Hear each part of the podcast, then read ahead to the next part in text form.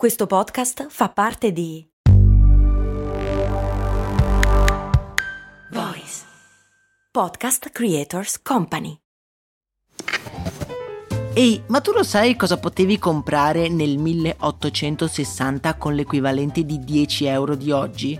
Beh, potevi comprare una casa e nel 1950 una piccola barca. Negli anni 70, sempre con 10 euro, potevi comprarti un vestito elegante. E oggi, con 10 euro, cosa puoi comprare? Un chilo di pane, un kebab? Effettivamente non un granché, ma puoi comunque investirli per il tuo futuro. Come? Beh, su Scalable, un'app che ti mette a disposizione gli strumenti essenziali per costruire una cultura del risparmio. Ti consente di investire in modo flessibile in azioni, ETF e fondi creando piani di accumulo automatici a partire da un solo euro.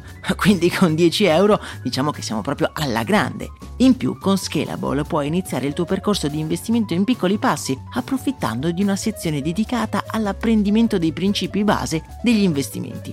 Amplia le tue conoscenze finanziarie e fai crescere i tuoi investimenti nel tempo. Scopri Scalable per i tuoi investimenti. Link in descrizione.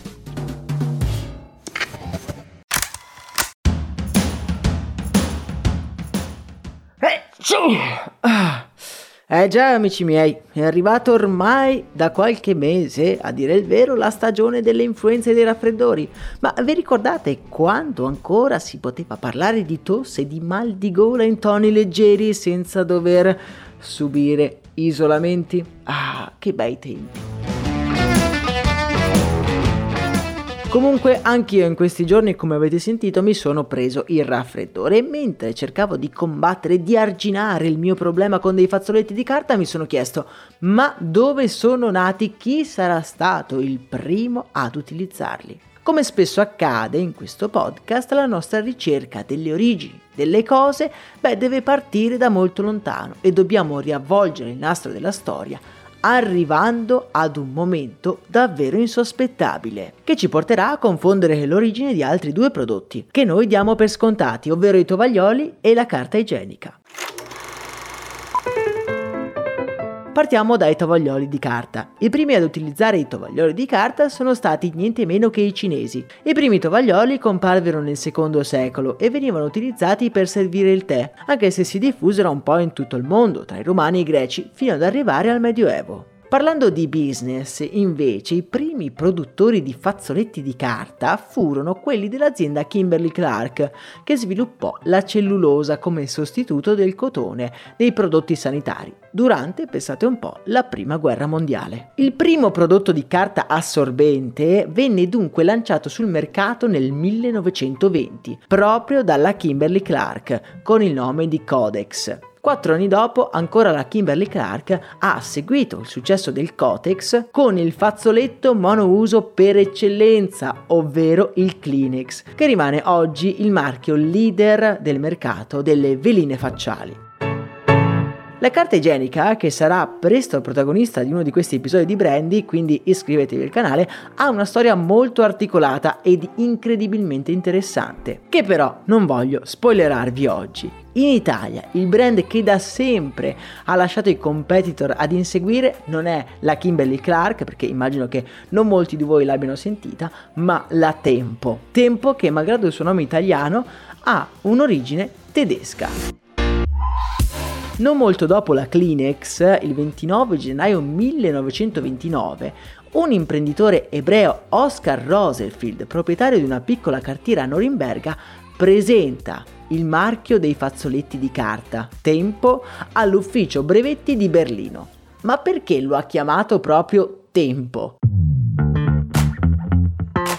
L'origine del nome si deve al fatto che la parola tempo in tedesco è uno dei modi possibili per esprimere il concetto di velocità. Velocità che era un po' il main topic di quegli anni, se pensiamo per esempio al futurismo. In realtà con l'arrivo al potere dei nazisti per la tempo le cose si mettono abbastanza male. Oscar, come vi dicevo, era ebreo e ben presto venne denunciato con una falsa accusa. Messo alle strette viene costretto a fuggire nel Regno Unito, lasciando l'azienda in mano ai nazisti. In particolare ad un industriale che credette in maniera assidua a questo nuovo business dei fazzoletti di carta e nel 1939, alla vigilia della seconda guerra mondiale, riuscì a vendere la bellezza di 400 milioni di fazzoletti di carta. A guerra finita, Oscar chiese un indennizzo alla nuova proprietà per aver espropriato ingiustamente la sua azienda, ma gli venne negato e poi riconosciuto solo parecchi decenni dopo. Ad oggi l'industria dei fazzoletti di carta è giustamente nell'occhio del ciclone per quanto riguarda gli sprechi.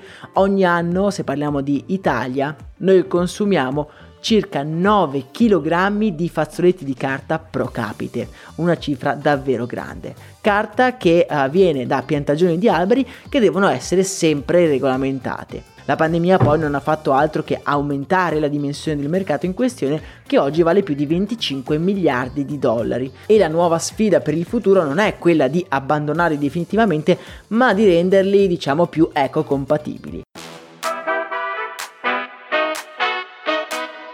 Voi che cosa ne pensate? Ne fate largo utilizzo? Con che cosa vi soffiate il naso? È una domanda strana, ma sono sinceramente curioso di saperlo. Fatemelo sapere nel canale Telegram. Io intanto vi auguro una serena giornata, un saluto e un abbraccio da Max Corona.